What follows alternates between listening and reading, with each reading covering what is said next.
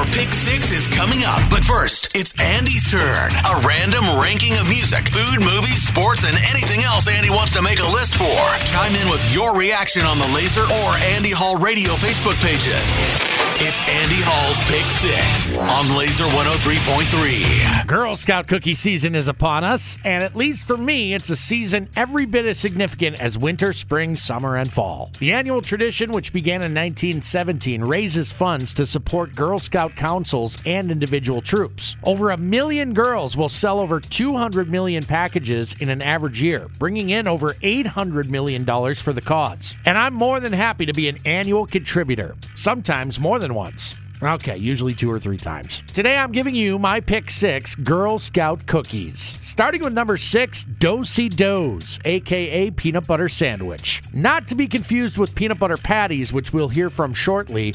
These are very similar in flavor to Nutter Butters, that whole salty and sweet, crispy but creamy thing going on. An excellent option in a pinch, but certainly not one of the elite varieties. At number five, Toast Yay. Anyone with a weakness for French toast might be tempted to eat an entire entire package in one sitting. All the flavors you love, including that maple cinnamon glaze. So good without the sticky mess. Not to mention a monster crunch that gives it a texture that actual French toast wishes it had. Coming in at number four, Trefoils, aka shortbread. Just because they're basic does not mean they're boring. The OG has stood the test of time for good reason. Its soft but crunchy, buttery profile gives the impression you can eat an entire sleeve of these and you're not going overboard. Go on, you deserve it. Ranking number three, tagalongs, aka peanut butter patties. Now we're into the elite options, where any one of the remaining three could be considered a real contender for the top spot. These were my gateway into the magical world of Girl Scout cookies way back when I was young, and these beauties were first introduced more than 30 years ago. That vanilla cookie with a liberal layer of peanut butter, all encased by a chocolatey coating, always hits the spot. In at number two, Thin Mints. I know I'm not the only one who believes the best way to enjoy these bad boys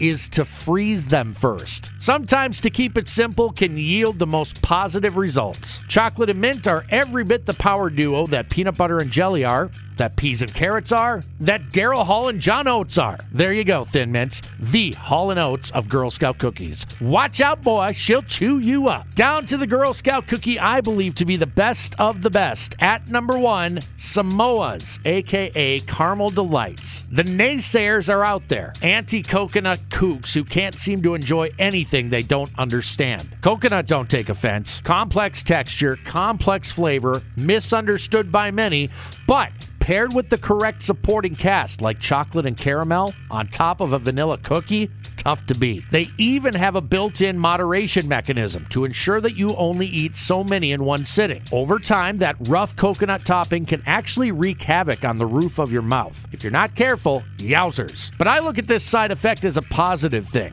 I take a rest before it starts hurting, and I can go back and start eating again a couple hours later. No harm, no foul. If I could only choose one Girl Scout cookie to eat for the rest of my life, it would be the Caramel Delight. And that's what I think. Curious to hear what you think. Anybody you'd remove and replace on this list? Let me know.